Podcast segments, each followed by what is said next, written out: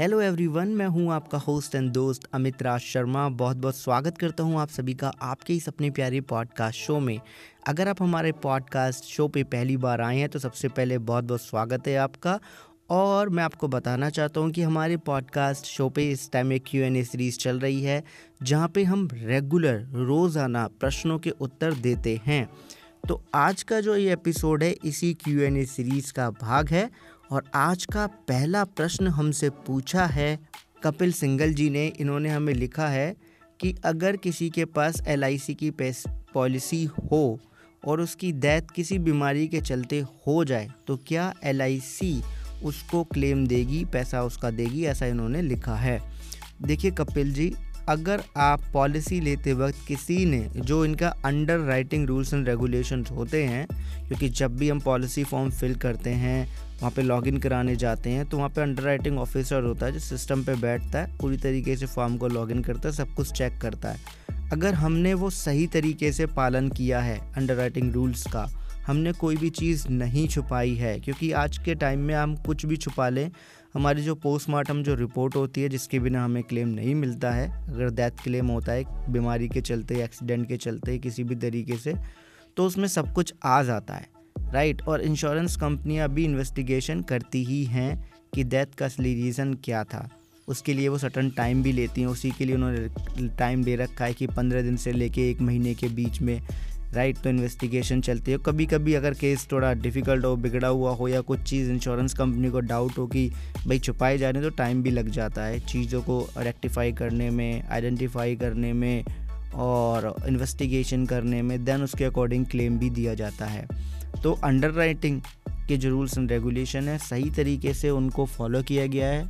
कुछ भी छुपाया नहीं गया है राइट तो बिल्कुल अगर किसी के पास लाइफ इंश्योरेंस प्रोडक्ट है और अचानक से उसको कोई बीमारी होती है जिससे डेथ हो जाती है तो ज़रूर उसको क्लेम मिलेगा उसके नॉमिनी को।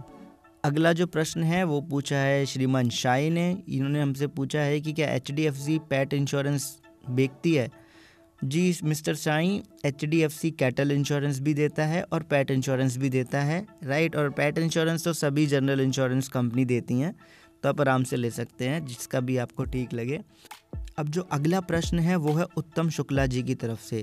श्रीमान शुक्ला जी हमसे जानना चाह रहे हैं कि मैंने आई का एक लाइफ इंश्योरेंस प्रोडक्ट लिया था 2007 में।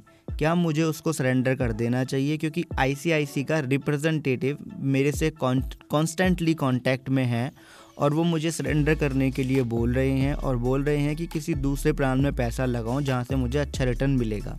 देखिए शुक्ला जी, अगर वो रिप्रेजेंटेटिव आई का ही है, और आप उसको पता है कि आपने आई से ऑलरेडी पॉलिसी ली है 2007 में तो मुझे नहीं लगता कि आपको सरेंडर करना चाहिए राइट और वैसे भी मेरा ऐसा मानना है कि अगर हम लाइफ इंश्योरेंस लेते हैं तो वो सरेंडर करने के लिए लेते ही नहीं है। हमारी थोड़ी सी एक प्लानिंग होती है, उसके अकॉर्डिंग लेते हैं। बट अगर आप खुद कंफ्यूज हैं, आपको क्या करना चाहिए तो सबसे पहले तो आपको ज़रूरत है अपने पॉलिसी बॉन्ड को रीड करने की।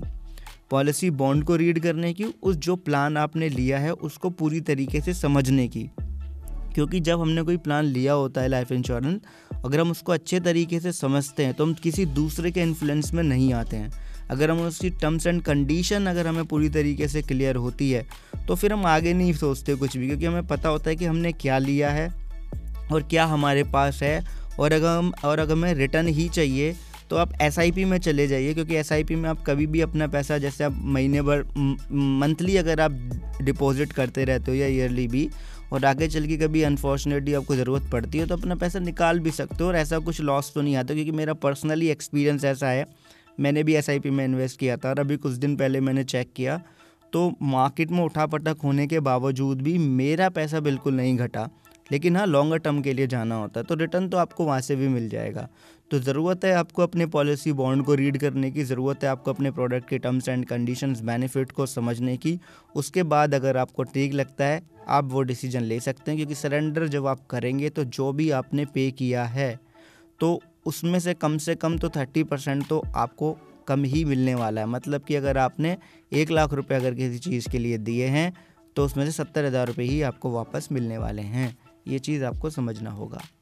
तो बहुत बहुत धन्यवाद आपका इस पॉडकास्ट एपिसोड को अंत तक सुनने के लिए। मैं आशा करता हूँ, आपको थोड़ी बहुत इन्फॉर्मेशन आज के टाइम पे मिल गई होगी। देखिए, जैसे प्रश्न होते हैं, वैसे ही हमारा शो जाता है। आशा करता हूँ, आगे और अच्छे प्रश्न आएँगे तो हम आपको और अच्छे से वैल्यू प्रोवाइड कर पाएँगे। बहुत बहुत धन्यवाद। आपने ये पॉडकास्ट एपिसोड अंत तक सुना। आप अपना ध्यान रखिएगा क्योंकि आप सभी बहुत ही मूल्यवान हैं।